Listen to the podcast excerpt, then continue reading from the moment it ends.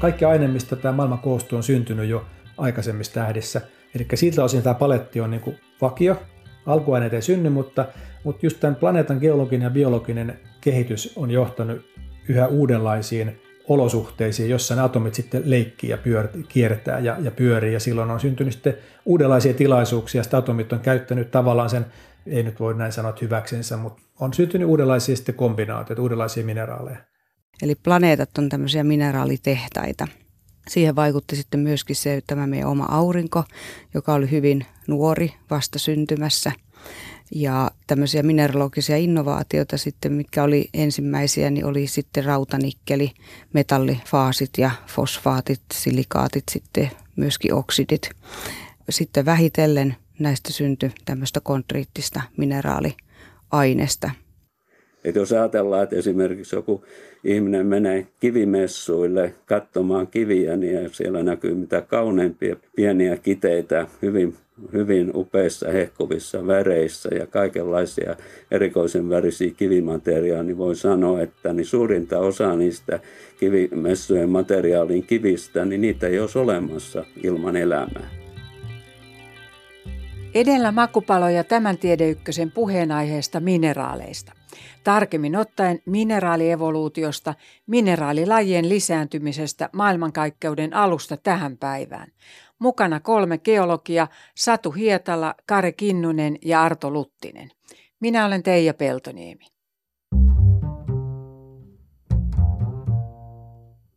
Kivilajit muodostuvat mineraaleista. Mineraalihan on alkuaine tai alkuaineiden yhdiste, jolla on tietynlainen kiderakenne. Ensimmäiset mineraalit ovat syntyneet komeetoissa, mutta myös geologiset prosessit, tulivuoren purkaukset ja maanjäristykset tuottavat uusia mineraaleja. Maapallon kehittyminen hapelliseksi synnytti paljon uusia mineraaleja. Aikakautena on miljardit vuodet, siis tuhannet miljoonat vuodet. Alussa noin kolmetoista neljätoista miljardia vuotta sitten ei ollut mineraaleja. Geologi Satu Hietala Geologian tutkimuskeskuksesta mineraalievoluutiosta. Mineraalit kertoo maapallon kehityksestä eri aikoina. Ja, ja oikeastaan, että mitä kauemmas ajassa me katsomme, niin sitä kauemmas me myöskin nähdään sitä maapallon kehitystä. Ja, ja mineraalievoluutio alkaa kyllä ihan jo sieltä alkuräjähdyksestä neljäntoista miljardin vuoden takaa. Mineraalin kehitys jaetaan kolmeen aikakauteen, joista tietenkin yksi tärkeimmistä on se, että meidän yleensä kiviset planeetat on muodostunut ja sitten sitä kautta meidän kuori ja vaippa on muokkautunut ja sitten lopulta tulee sitten tämä biologinen kehitys. Meillä on teemana tänään mineraalievoluutio, niin mikä se mineraalievoluutio on? Lyhyesti ajateltuna se on sitä, että täällä aurinkokunnassa ja, ja maapallollakin niin matkan varrella vuosimiljardien vieriessä niin on muodostunut uudenlaisia mineraalilajeja ja näiden lukumäärä on kasvanut. Kun alun alkaen, kun aurinkokunta oikeastaan oli, oli ihan lähtökuopissa, eli oli vasta tällaisia pöly- ja kaasupilvi olemassa, niin siinä pölyssä oli joitakin kymmeniä ehkä mineraalilajeja. Ja sitten siitä, kun on planeetat lähtenyt kehittymään ja edelleen maapallo kehittynyt monimuotoiseksi, tämmöinen hyvin eläväiseksi planeetaksi, niin siinä matkan varrella on tullut yhä lisää mineraaleja, kun olosuhteet on muuttunut. Vielä on alkuaineet ja sitten niin kuin kivilajit. Ne, mihin ne mineraalit sijoittuu sitten? Alkuaineet vetyä lukuun ottamattahan syntyy tähdissä. Tuolla taivaalla loistavissa tähdissä parhaillaan syntyy uusia alkuaineita. Ja se on se paikka, missä alkuaineet syntyy. Eli ne rakennuspalikat, vähän niin kuin jos olisi leegosarja, tulee niitä erilaisia leegopalasia. Atomit on näitä leegopalasia. Sitten kun erilaiset leegopalat pannaan yhteen yhdisteeksi, niin silloin syntyy mineraaleja. Joskus vaikka kullan tapauksessa kulta on mineraali, niin sitten se koostuu vain yhdestä alkuaineesta.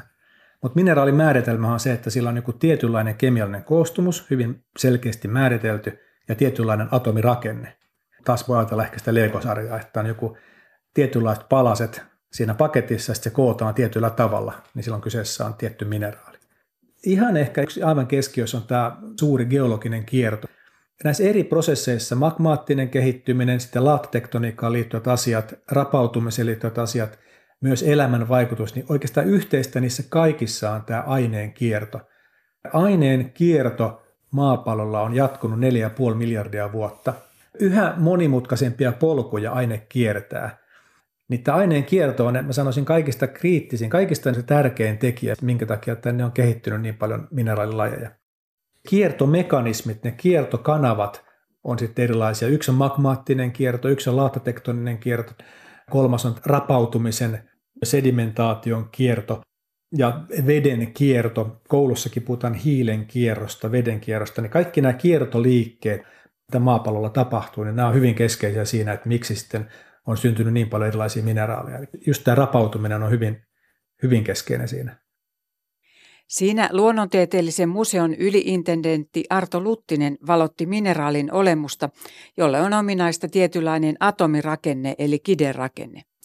Geologi Kari Kinnunen kertoo, kuinka meteoriittien ja kosmisen pölyn tutkimus johdattaa nimenomaan aurinkokunnan historian tutkimukseen. Nämä meteoriitit ja komeetat, niin ne on kappaleita siitä pölykiekosta, mistä on aurinkokunta, sekä itse aurinko että sitten ne planeetat on muodostunut. Ja siinä on sitten nämä mineraalit, ne on hyvin tuollaisia alkeellisia ja sitten vähän lukuisia verrattuna mitä on nykyään maapallolla. Et jos ajatellaan, että meteoriiteista on löydetty yhteensä noin kaksisataaviisikymmentä eri mineraaleja, kun niitä taas sitten maapallolla tunnetaan mineraaleja noin neljätuhattaviisisataa. Ja se on mielenkiintoista, että tässä on sitten jopa esitetty, että, niin, että mineraaleillakin on oma evoluutionsa.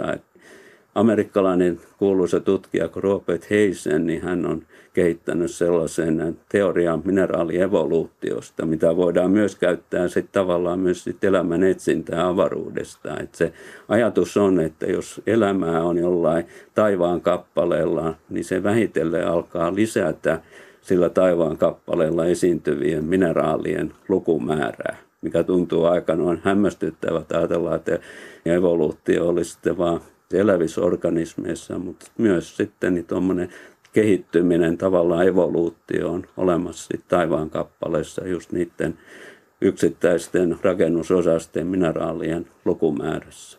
Kun ajatellaan, että kivet on elottomia, ja niinhän ne tietenkin käytännössä on, mutta niin ei ymmärretä, että niin kivillä ja sitten elämällä on aivan kiinteä yhteys. Jos ajatellaan, että niin elämää ei olisi ilman kiviä ja mineraaleja ja sitten toisaalta sitten niin ei olisi maapallolla näin paljon erikoisia mineraalilajeja kuin nykyään on, jos maapallolla ei olisi elämää.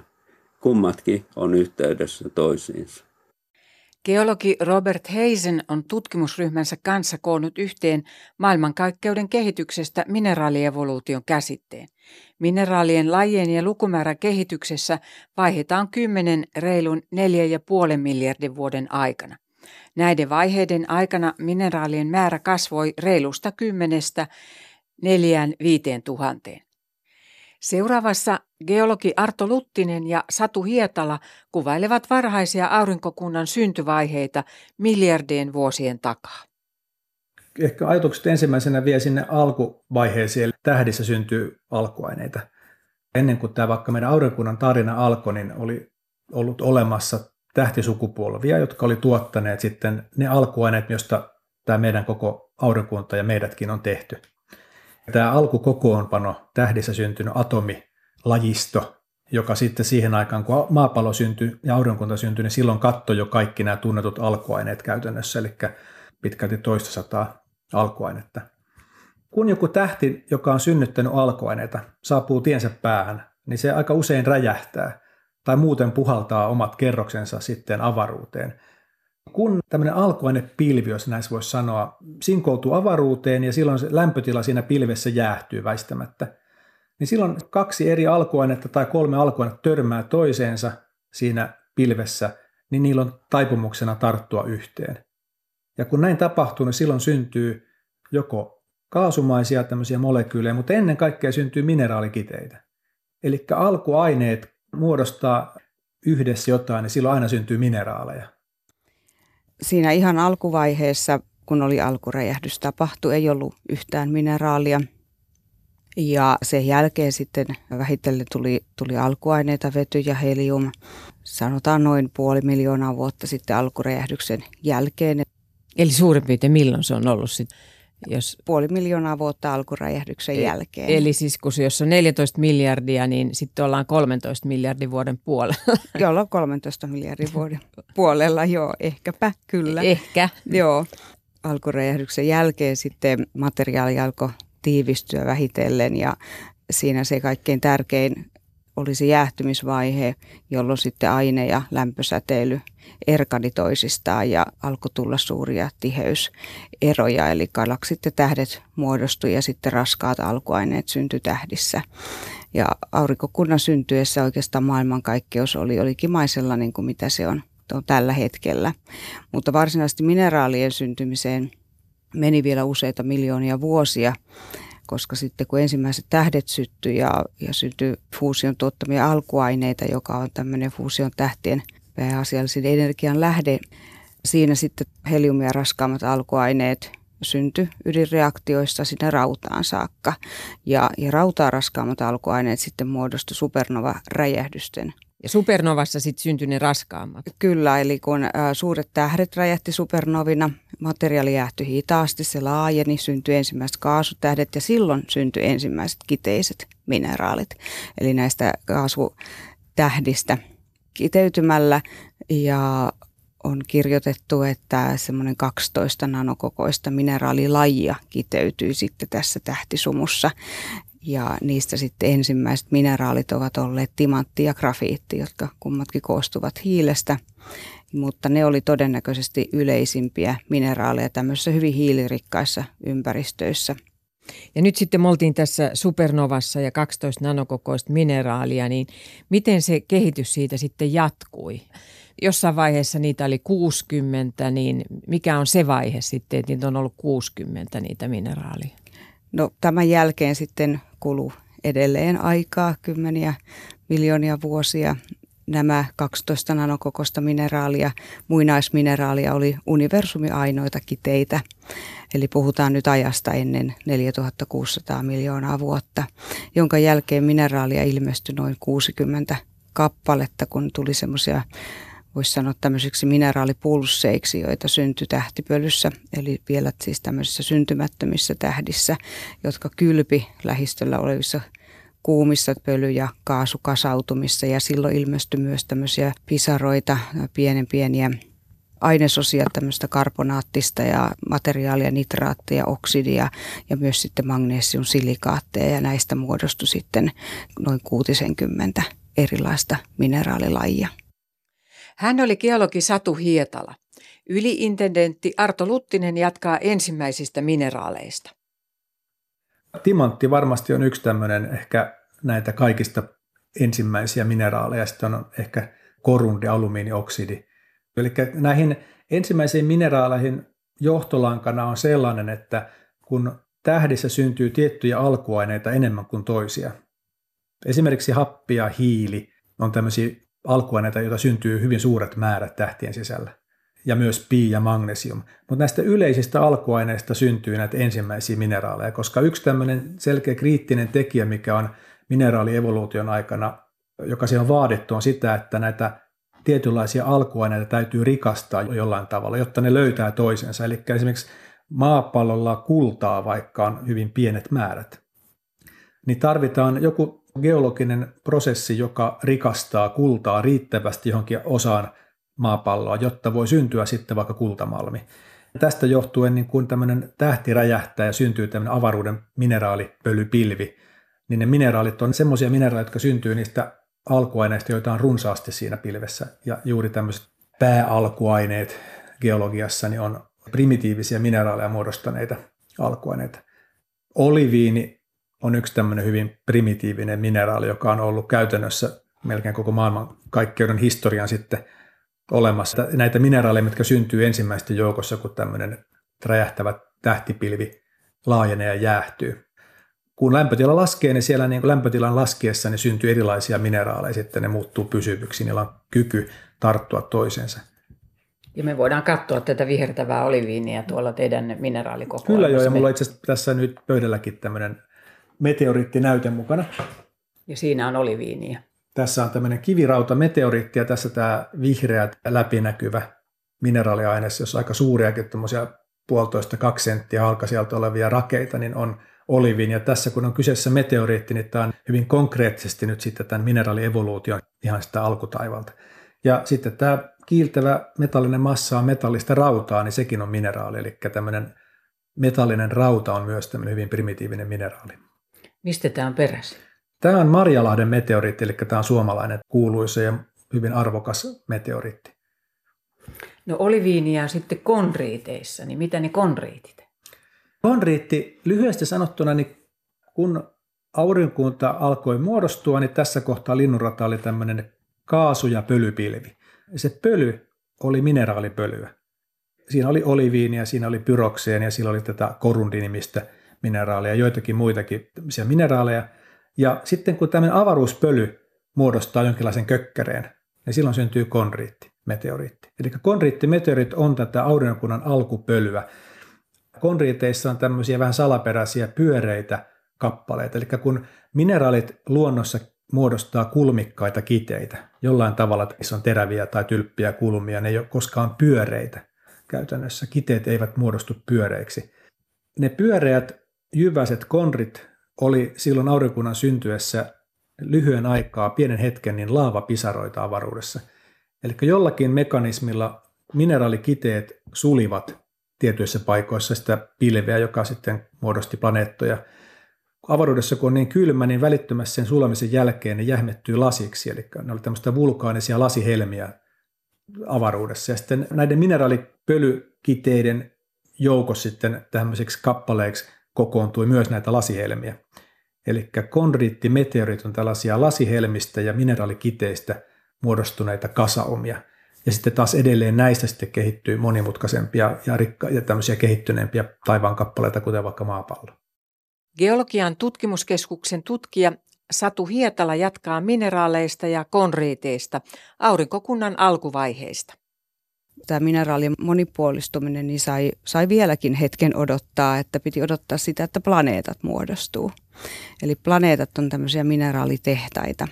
Siihen vaikutti sitten myöskin se, että tämä meidän oma aurinko, joka oli hyvin nuori vasta syntymässä. Ja tämmöisiä mineralogisia innovaatioita sitten, mitkä oli ensimmäisiä, niin oli rautanikkeli, metallifaasit ja fosfaatit, silikaatit, sitten myöskin oksidit. Sitten vähitellen näistä syntyi tämmöistä kontriittista mineraaliainesta. Mihin se ajoittuu nyt se planeettakunnan kehitys ja että voidaan sanoa, että ne on mineraalitehtaita? Niin... No se on ollut noin neljätuhatta viisisataakuusikymmentä miljoonaa vuotta sitten.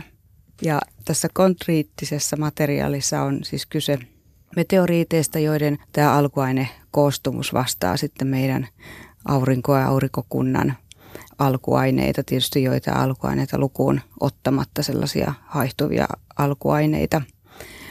Edelleen tänä päivänä me saadaan tietoa meidän oman planeetan kehityksestä, aurinkokunnan synnystä ja kehityksestä näiden kontriittisten meteoriittien avulla.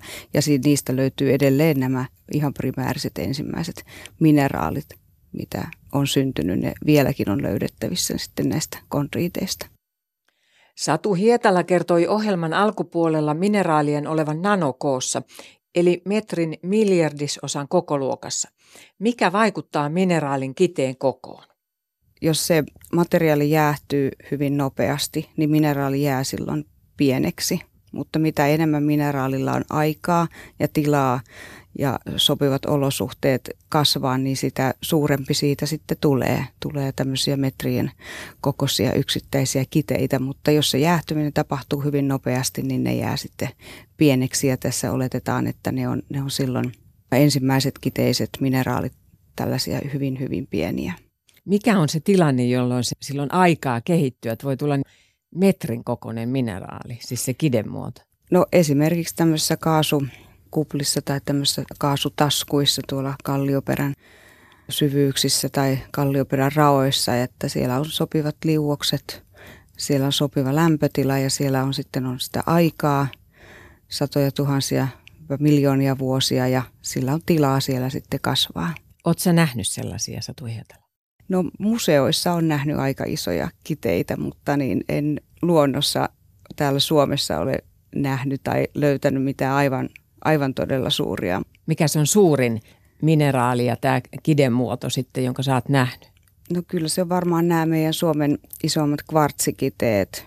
Sanonko nyt metrin mittainen kvartsikide, ihan tämmöinen omamuotoiseksi kiteytynyt kauniilla, kaunit kidepinnat niin, ja sen kokoinen, niin varmaan ehkä se isoin suomalainen kide, jonka olen itse nähnyt. Luonnontieteellisen keskusmuseon yliintendentti Arto Luttinen jatkaa mineraalien kiderakenteesta ja hän antaa tutun esimerkin mineraalista, jään. Ehkä yhtenä lähtökohtana voi ajatella lumikidettä, että jäähän on yksi mineraali, joka aika usein ihmisiltä unohtuu ja geologitkaan ehkä ajattelee, mutta se on ihan mineraali siinä, missä kvartsi tai oliviini tai jadeitti. Alkuaineet, kun ne muodostaa yhdisteitä, niillä on taipumus järjestyä ja muodostaa tämmöisiä säännönmukaisia kuvioita. Ja ehkä tämmöinen, mikä minua itseäni auttoi alun perin opiskelijana hahmottamaan kiteiden muotoa, on tällainen ajatus, että jokainen atomi kuvitellaan erikokoiseksi palloksi. Jos tämmöisiä erikokoisia palloja ruvetaan niputtamaan kasaan, niin siitä väistämättä muodostuu tämmöisiä geometrisiä kuvioita. Syntyy kuutioita, kuusikulmaisia, kolmikulmaisia muotoja. Jos jollakin on kotona jotain vaikka paperimassapalloja, ja niitä kun rupeaa vaan niin pinoamaan semmoiseksi erilaisiksi torneiksi ja kasoiksi vaikka liimaamalla. Jos tekee tämmöisen aika ison klöntin sitten liimaa, niin kyllä sitä väistämättä ikään kuin alkaa tulla tämmöisiä tasaisia pintoja, tietynlaisia kulmia. Syntyy yhdeksänkymmentä asteen su- suoria kulmia tai kuudenkymmenen asteen kulmia, tällaisia. Se pallojen luonnossakin atomien koko määrittelee niitä muotoja, niitä kulmia ja asentoja, mihin atomit voi järjestyä kiteessä. Että minkälaisia kiderakenteet tavalla, mistä ne syntyy. Ja esimerkiksi ihan suoraan vaikkapa hyvin tärkeä elementti, kun mineraaleja ajatellaan, niin on piidioksidi, joka on sitten myös tämmöisen kvartsimineraalin se kemiallinen koostumus. Sitä on esimerkiksi lasissa. Kyllä, ja siinä on kahta alkuainetta, piitä ja happea. Kun tuolta jostakin kirjasta katsoo, että minkä kokoinen happiatomi on ja minkä kokoinen piiatomi on, niin jos näitä neljä happiatomia pistää yhteen, eli neljä vaikka tennispalloa pistää mahdollisimman tiiviiksi kasaksi, niin siitä tulee tämmöinen tetraedrin muotoinen rakenne, ja sinne niiden pallojen väliin jää pieni tila. Niin se piiatomi mahtuu juuri sopivasti siihen pieneen tilaan, joka jää niiden isompien pallojen väliin. Ja se selittää sen, minkä takia tämä pi-dioksidi saa tällaisen tetraedrin muodon. Tällä tavalla pystyy päättelemään suorastaan sitä, että voiko tietynlaisia yhdisteitä syntyä. Että se, että jos ajattelee atomeita eri kokoisina palloina, se ehkä auttaa hahmottamaan, että minkälaisia muotoja mineraalit sitten saa ja miksi ne on säännönmukaisia ja miksi, miksi tiettyjä kulmia esiintyy sitten niissä. Mineraalievoluutio kasvattaa siis mineraalilajien lukumäärää. Avaruudessa mineraaleja on muutama sata ja maassa puolestaan neljä viisi tuhatta. Kysyin geologi Kari Kinnuselta, mistä se johtuu? Se johtuu siitä, että elämä on tuottanut maapallolle happea ja kaasukehä on muuttunut sitten noin kaksituhattaviisisataa miljoonaa vuotta sitten eliöiden ansiosta niin happirikkaaksi. Ja sitten niin on tullut ilmakehä, missä on happea, niin se alkaa hapettaa sitten niin mineraaleja ja maan pintaosia, jolloin sitten niin mineraaleissa pystyy syntymään semmoisia mineraaleja, mitkä on, on metallit on hyvin eri hapetusasteilla niissä. Et jos ajatellaan elämän synnyttäviä mineraaleja maapallolla, niin arvioidaan olevan noin kaksituhattaviisisataa. Maapallo tunnetaan yhteensä noin neljätuhattaviisisataa ja kaksituhattaviisisataa yli puolet niistä on elämän, elämän välillisesti tai ihan välittömästi synnyttämiä mineraaleja. Että jos ajatellaan, että esimerkiksi joku ihminen menee kivimessuille katsomaan kiviä, niin siellä näkyy mitä kauneimpia pieniä kiteitä hyvin upeissa hehkuvissa väreissä ja kaikenlaisia erikoisen värisiä kivimateriaaleja, niin voi sanoa, että niin suurinta osa niistä kivimessujen materiaalin kivistä, niin niitä ei olisi olemassa ilman elämää. Monet on kysynyt multa, että, niin, että no minkälaisia korukiviä ja erikoisia mineraaleja löytyisi Marsista, niin mä sanon, että kyllä se olisi aika harmaa maailmaa, koska niin, tuollaisissa planeetoissa niin siinä ei, ei tällaisia ole ollut mahdollisuuksia tällaisten erikoisten mineraalien syntyyn, mitä on maapallo. Millä tavalla siis? Onko se se happi, Joo. joka tuottaa niitä useampia mineraaleja? Maan pinta alkaa oksidoitumaan. Että nyt siinä on sanottu, että just silloin kun on tullut happia ja alkanut nämä mineraalit lisääntyy lukumäärältään, niin se on niin sanottu tuommoisen punaisen maan vaihe. Että siinä jos ajatellaan, että joku olisi voinut katsoa maapalloa silloin, niin se olisi ollut näyttänyt punaiselta, vähän samanlaiselta kuin Mars. Geologi Kari Kinnunen kertoi, kuinka meidän kaltaisen elämän kehittyminen hapelliseksi on runsastuttanut mineraalien määrää noin kahdella ja puolella tuhannella. Tästä lisää hetken kuluttua. Yliintendentti Arto Luttisen mielestä myös laattatektoniikka on ollut hyvin tärkeä mineraalien määrän kasvussa. No niin, nyt ollaan täällä Kumpulan kartanon yläkerrassa mineraalisalissa. Tässä on muutama vanha vitriini, jotka tuotiin tuolta vanhasta Snellmanin kadun kokoelmasta tänne, ja tämä vitriini esittelee oikeastaan juuri tätä mineraaliteemaa, eli tässä on pieni otos näistä yli neljätuhatta mineraalilajista näkyvillä, lähinnä just kuvaamasta tätä monimuotoisuutta. Miksi maapallo on näin rikas mineraalilajien suhteen, niin sanoisin, että se sana on laattatektoniikka, eli maapallon pinnan kiertokulku, tämmöinen liukuhihnaliike, missä mantereet törmäilee, ja osa ainetta uppoaa tuonne maan uumeniin ja tulivuoritoiminta tuo sitä taas ylös. Tämä laattatektoninen kiertokulku, väittäisin, on maapallon elämänkehityksen kannalta aivan avainasemassa. Tämän maapallon hyvien elinolojen kannalta avainasemassa. Se on oikeastaan mineraalievoluution kannalta niin sekä tämän magmaattisen kehittymisen ja graniittien synnyn ja vuorijonojen synnyn. Kaiken tämän kannalta niin laattatektoniikka oikeastaan on ehkä se vedenjakaja, se erottaja, joka erottaa maapallon vaikkapa Marsista. Mun käsityksen mukaan, jos universumissa löytyy muita laattatektonisia planeettoja, niin on hyvin todennäköistä, että siellä muodostuu tai on muodostunut hyvin rikkaita mineraalilajistoja ja varmaan ehkä myös elämää.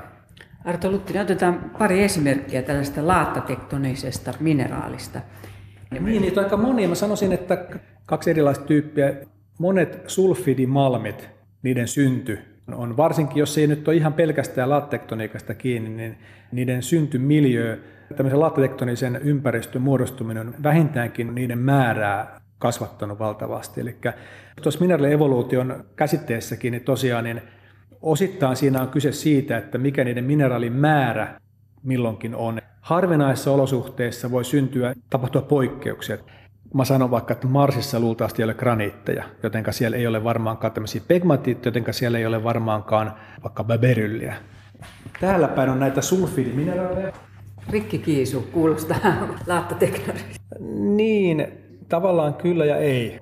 Mutta tässä tosiaan sulfideista suurimmat sulfidimalmit oikeastaan kyllä liittyy laattatektoniikkaan. Ja ehkä täällä, minkäs mä nyt nostasin tästä esille. Siis tosiaan niin kuin rikkikiisu on sellainen mineraali, että rikkikiisu on kyllä syntynyt varmasti jo mineraalievoluution tasolla kolme, Eli neljä, joo, mutta niistä suuressa määrissä rikkikiisukin liittyy juuri tähän laattatektoniseen prosessiin. Silloin laattatektoniikan kehityttyä niin maapallon suuret alueet suuressa määrin tällaista miljöitä, missä oli, syntyy paljon rikkikiisua. Eli varmaan pääosa näistä sulfidimineraaleista, mitä tässä on esillä, kuten rikkikiisu tai sinkkivälke, kansoitti maapallon siinä laattatektoniikan myötä. Tämä ehkä kertoo siitä, että millä tavalla mineraalievoluutio eroaa elämän evoluutiosta. On sitä tosiaan, että elämän evoluutiossa niin lajista syntyy joku uusi laji. Me tarvitaan se kantamuoto ja siitä kehittyy joku uusi laji. Mineraalievoluutiossa niin ei oikeastaan ole siitä kyse, vaan jos meillä on ensiksi joku mineraali, vaikka rikkikiisu, niin sitä rikkikiisusta ei niin kuin kehity sinkkivälkettä, vaan tässä on kyse siitä, että atomit kiertää tässä maapallon pinnalla ja ne järjestyy ikään kuin uudelleen, sitten ne hajoaa ja ne taas atomit järjestyy jossain uudelleen, ilman että siinä olisi tämmöinen äiti-tytär-jatkuma.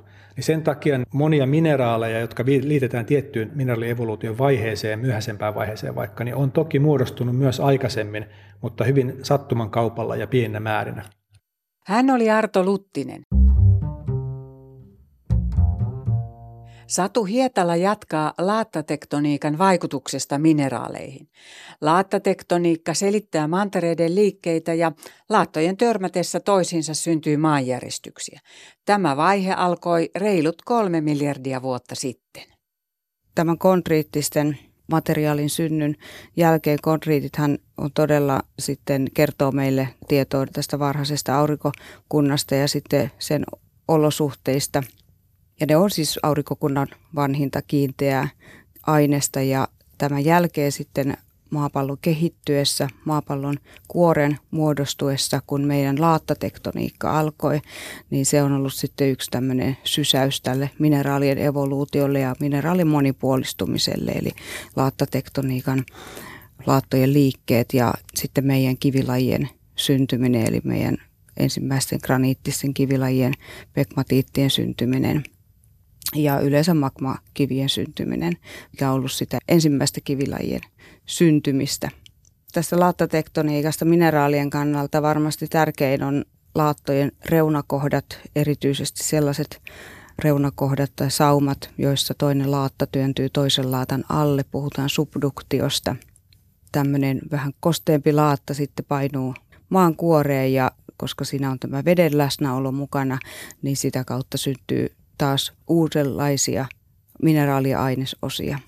Laattatektoniikan myötä sitten mineraalien määrä todella kasvoi. Päästiin sellaiseen mineraalien määrään kuin tuhatviisisataa.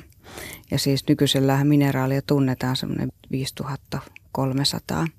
Mutta siihen mennessä puhutaan ajasta neljä pilkku viisi kaksi pilkku viisi miljardia vuotta, niin mineraalien määrä oli tuhatviisisataa. Mutta sitten tapahtui jotain, jolloin ilmakehässä alkoi tulemaan happea ja se oli sitten se hapellisen ilmakehän muodostuminen, mikä todella räjäytti mineraalievoluution. Ja se on nyt se, mikä meidät sitten erottaa muista kivisistä planeetoista, on, on tämä elollisen elämän mukanaan tuoma mineraalien määrän kasvaminen, eli Marsissa, Venuksessa päästään ehkä muutamiin satoihin mineraaleihin, mutta sitten koska se planeetta ei kehity niin tähän elolliseen suuntaan, niin se mineraalien määrä myöskin jää siihen. Maapallolla tilanne on, on sitten ollut erilainen ja se on se, mikä meidät erottaa muista, muista planeetoista sitten ja miksi maapallolla on niin paljon mineraalia, kun niitä nyt sitten tällä hetkellä on ja suurin syy oli nämä bakteerit, eli syönöbakteerit vapautti rautaa, hapettavaa happea ilmakehään ja, ja siitä sitten sitä kautta muodostui ilmakehä ja hapen määrä kasvoi sitten koko ajan ja ollaan siinä tilanteessa, että meidän ilmakehässä on parisenkymmentä prosenttia happea, mutta sitä oli silloin ehkä ihan alkuvaiheessa semmoinen prosentin luokkaa, josta se on sitten koko ajan lisääntynyt. Tämä arkeon kausi kolme pilkku yhdeksän miljardista vuodesta kaksi pilkku viisi, niin se oli vielä sitä hapetonta vaihetta. Ja siellä kuitenkin alkoi tulla tosiaan tätä mikrobielämää, niin mikä merkitys sillä oli, että oli niitä mikrobeja, mutta oli hapetonta?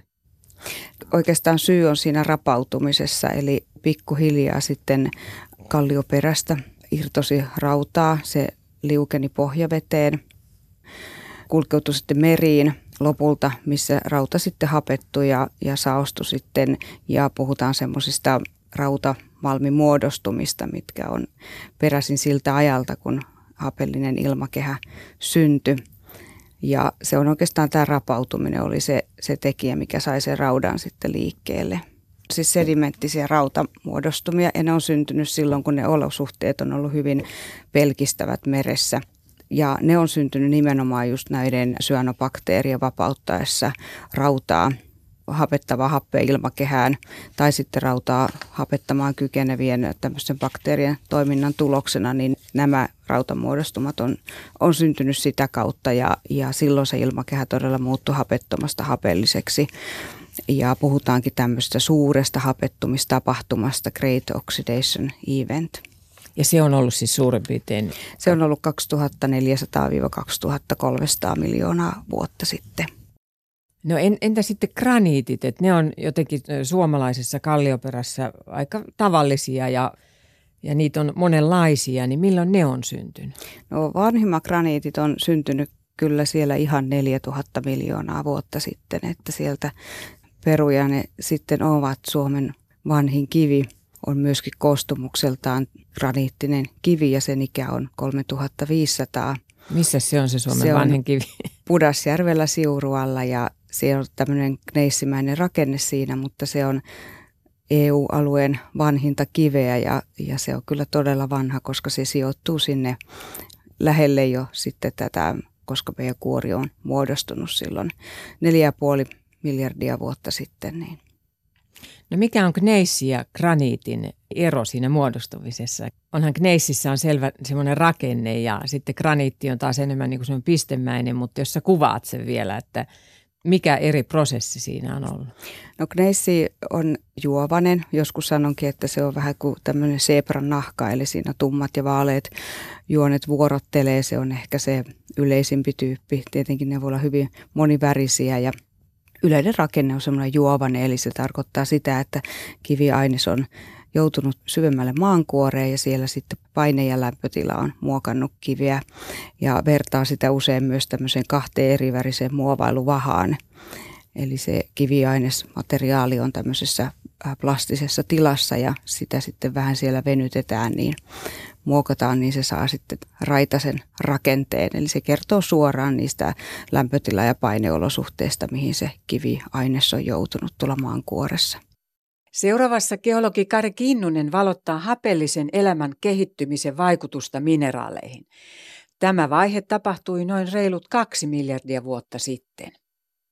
No tavallaan kaksituhattaviisisataa on niin kuin elämän synnyttämiä, vaikuttanut niihin joko suoraan tai välillisesti niiden olemassaolo, että niitä on pystynyt alkaa syntyä maapallolla. Ja silloin ne liittyy nimenomaan tähän hapen, hapen, li- joo, hapen ja kyllä, tähän hapettumiseen. Kyllä, et koska niitä on hyvin rajoitettu määrä, että esimerkiksi mitä organismeilla itsessään on, että jos ajatellaan niin luustossa ja kaikenlaisissa tukirangoissa ja kuorissa ja muissa, ne on hyvin sellaisia mineraaleja, justiin fosfaatteja ja karbonaattimineraaleja, mitä muutenkin olisi olemassa. Mut, että se on yllättävää, mikä merkitys on ollut elämälle mineraalien lukumäärällä suhteen maapallolla. Et toisin sanoen, että niitä mineraaleja maapallolla niin on nyt neljätuhattaviisisataa ja niistä kaksituhattaviisisataa on joko välillisesti tai aivan suoraan elämän aiheuttamia. Tämän meidän kaltaisen meidän elämän. Meidän kaltaisen elämän, kyllä. Mutta sitten just se, että sittenhän voi olla jonkun muun kaltaista kyllä, elämää kyllä, ja mikä siellä kyllä, mineraalien määrä sitten olisi siellä toisaalla. Kyllä, siitä ei ole kyllä ei ulkomaillakaan. Esimerkiksi tämän alan guru Robert Hazen, niin hän on sen kyllä sen ajatuksen esittänyt juuri noilla sanoillakin, mutta niin ei ole, ole kyllä esittänyt niitä lukumääräarvioita. No jos meillä on joku malmiesiintymä, mikä alkaa rapautua. Jos siinä ei ole happea sitten niin ympäristössä, niin se on hyvin rajoitettu määrä, mitä sinne sitten syntyy tuollaisia rapautumistuotteita.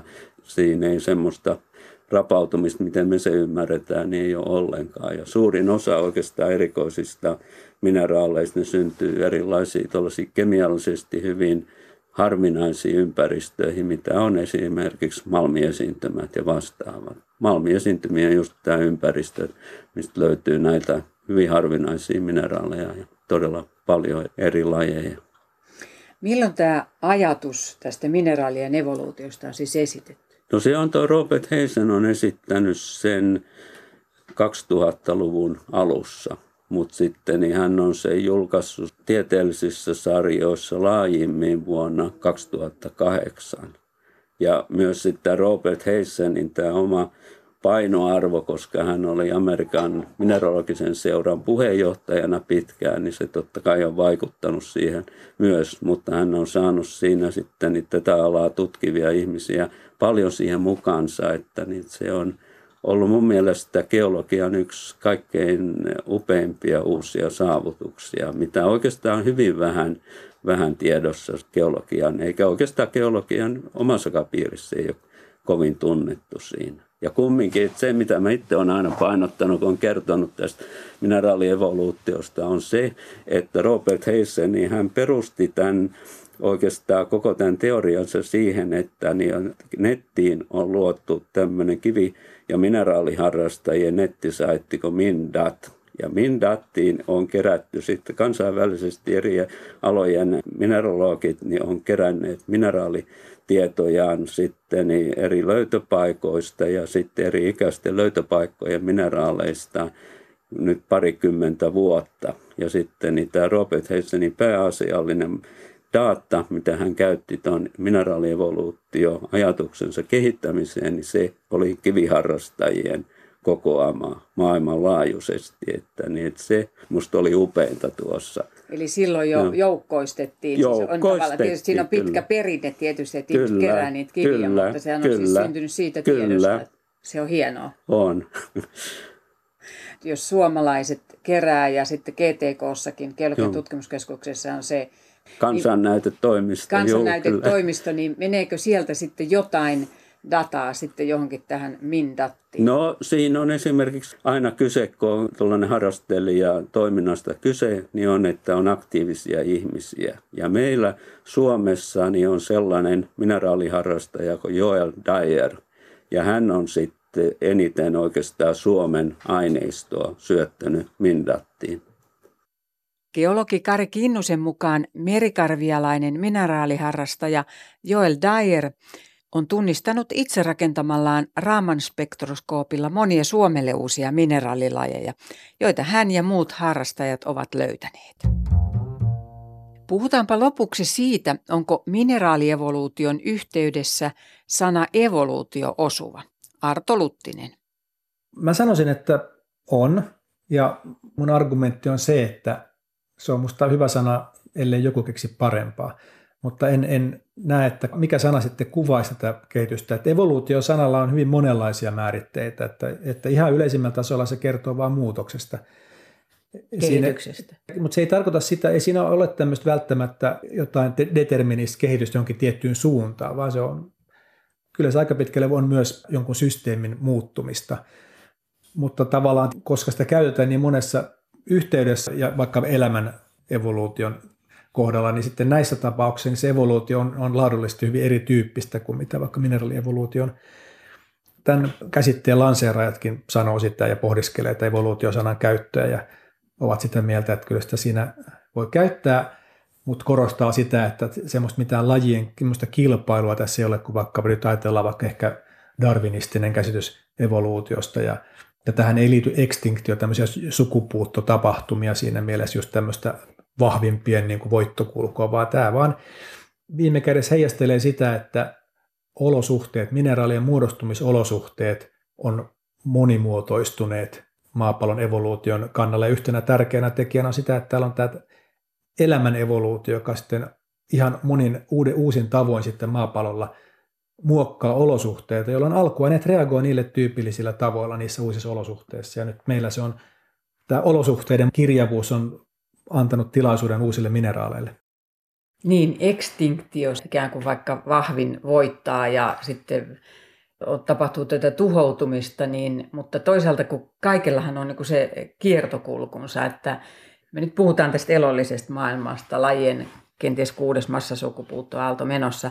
Mutta sitten taas tämä niinku, kova puoli, yhtä lailla siis joku tuhoutuu. Siis että sehän kuuluu tähän, koko tähän systeemiin, että välillä tuhoutuu. Ja nyt jos näitä koko ajan vaan ikään kuin löydetään ja tunnistetaan lisää, niin... Niin, mineraali, siis kyllähän kivet, kivet mineraalit syntyy ja ne tuhoutuu ja kiertää. Niin kuin mikä tahansa materiaali, mikään ei oikeastaan ole ikuista. Mutta mineraalilajit ehkä ei, ei nyt kovin helposti kuole ne, mitkä on kerran nähneet päivänvalon. Eli siinä mielessä mä en näkisi, että mineraaleilla tapahtuu tämmöistä sukupuuttoa. Tai massatuhoa. Massatuhoa. No massatuhoa tietenkin, että onhan se tietynlainen massatuho, kun jotain tiettyjä malmeja kaivetaan. Että tietyssä mielessä, niin kun tulee, sanotaan joskus tulevaisuudessa vaikka jostain uraanimalmeista pulaa, niin onhan se tietynlainen joukkotuho. Niiden muodostuminen on niin hidasta, harvinaista, mikä tahansa tämän uusiutumaton luonnonvaratyyppinen asia. Tietyssä ihmiskunnan ja ihmiselämän mittakaavassa niin mineraalivarat on uusiutumattomia. Eli vaikka tämä tulivuorien toiminta, niin tulivuoritoiminta on hyvin yleistä tällä planeetalla, niin vaikkapa malmien muodostumistapahtumat kuitenkin vie niin valtavia aikoja ja niiden malmiesiintymien niin kuin tulivuoren muuttuminen malmiksi, että se on, kyse on miljoonista, kymmenistä, sadoista miljoonista vuosista se aikajänne. Niin siinä mielessä se, että kun me hyödyntää luonnonvaroja, niin totta kai me ammennetaan ja tavallaan tuhotaan niitä mineraaliyksilöitä, voisiko sanoa näin, ja niiden, niiden jonkun tietyn mineraalin se kanta, populaatio vähenee sieltä ja ikään kuin massatuho tapahtuu, mutta ehkä siinä mielessä, jos ajatellaan elämän evoluutiossa, kuitenkin on joku tietty laji on kokonaan kadonnut sitten, sitä ei enää kerta kaikkiaan ole missään enää olemassa. Niin tämmöistä mä nyt en näkisi näissä mineraalimaailmassa tapahtuvaa, vaan enemmän se vaan jatkuvasti vuosimiljardien vieriessä niin tulee vaan lisää, enemmän haarautuu yhä, yhä eri tavoin. No mun mielestä se on yksi upeimpia ajatusrakennelmia, mitä on. Ainoa, mitä siinä on kiistänyt, siinä oli muistaakseni yksi editori alkoi sitten niin Hazenilla sanomaan, että ei sitä evoluutiosanaa oikeastaan voi käyttää, koska siinä nyt ei ole ekstinktiota tapahdu noissa. Että siis ne minä mitä olevat. Siis ne on, joo, kyllä. Tavallaan, että se on semmoista kumulatiivista, että ne mineraalit, mitkä on jo olemassa, niin että niitä sit, aina sitten ympäristön muutokset tuo uusia mahdollisuuksia uusien sit mineraalilajien synnyllä niissä uusissa olosuhteissa, mutta sitten kumminkin, että siinä ei sellaista varsinaista ekstintiota ole. Sano suomeksi, kiitos. Sukupuuttokin on niin kuin tavallaan vähän väärä sana on, tässä kohtaa, on, mutta on. Ikään kuin semmoista massatuhoa. Joo, kyllä. Tai siis, no ei se tarvitse olla pelkästään massatuho, vaan kyllä. Ikään kuin tämmöistä tuhoa. Kyllä. Mutta onko avaruudessa Joo. tapahtunut semmoista joukkotuhoa? Ootapas tommoinen, että se on hieno ajatus, mutta tätä en ole pohtinut. Siis just näiden atomi, Joo. mineraalit, Joo. kivilajit. Joo. Ja sitten tietysti siinä se orgaaninen Joo. kiehto, Joo. sinne tulee johonkin kyllä. kohtaan. Niin. Tietenkin se voisi aloittaa vielä kauempaa, että sillä lailla, että jos ajatellaan, niin kuin, että justiin tuosta alkuräjähdyksestä lähtien, niin siinä aluksi ei ollut oikeastaan vetyä. Ja sitten niin sen jälkeen on sitten niin erilaisten alkuaineiden määrä on aina lisääntynyt. Tähtigeneraatioita tullut, koska tähdet on prosessoinut aina sitten raskaammiksi ja raskaammiksi noita alkuaineita. Ja sitten tähdet, kun on räjähtänyt, niin ne on lentänyt sitten, ne on syntyneet raskaammat alkuaineet avaruuteen ja sitten taas uudet tähdet on sitten niin keränneet niistä ja prosessoineet taas vielä raskaampia alkuaineita. Et se on tietenkin tuo kuvio menee ihan tota kautta ja sitten jos ajatellaan, että joku mineraali, niin mineraali on, että se vaatii, että siinä on mitä alkuaineita siinä on käytettävissä, mutta sitten niin siinä on määräävää se, minkälainen ympäristö siinä on olemassa, missä atomit ja molekyylit alkaa sitten niin liittyä yhteen, että, niin, että minkälaisia sitten hiloja ja rakennelmia, avaruusrakennelmia, niihin, mistä mineraalit koostuu, niin voi syntyä. En ole nähnyt noista yhtään kirjoitelmaakaan, että mitä olisi pohdittu, mutta tuosta saisi aika jännän kuvion, kun oikein pohtisi sitä. Kyllä. Mutta tietyllä tavalla sitten ehkä niinku se evoluutio sanana, pitäisikö se olla sitten joku muu sana nyt kuin mineraalievoluutio? No mineraalievoluutio on, on ihan hyvä sana, koska siihen voidaan sitten tietenkin liittää se, että meillähän syntyy koko ajan uutta kallioperää, eli valtamerten keskiselänteillä syntyy koko ajan nollavuotista kallioperää, kun sitten taas vastaavasti meidän kallioperä on tämmöistä Euroopan vanhinta kallioperää. Mutta siellä tulee uusia mineraaleja. Muutama vuosi sitten, kun Islannissa purkautui tämä tulivuori, niin siellä syntyi pieniä plagioklaasikiteitä, jotka sitten mikroskoopissa katsottuna niin oli tämmöisiä vastasyntyneitä muutaman kuukauden ikäisiä kiteitä. Sitä kautta tavallaan sitä evoluutiota tapahtuu koko ajan, koska nämä prosessit on jatkuvasti käynnissä ja myös sitten näillä laattojen alityöntövyöhykkeillä, näillä subduktiovyöhykkeillä siellä sitten taas vastaavasti kallioperä tuhoutuu ja toisessa paikassa sitä syntyy, toisessa tuhoutuu ja maapallon koko pysyy samana ja kaikki on tyytyväisiä.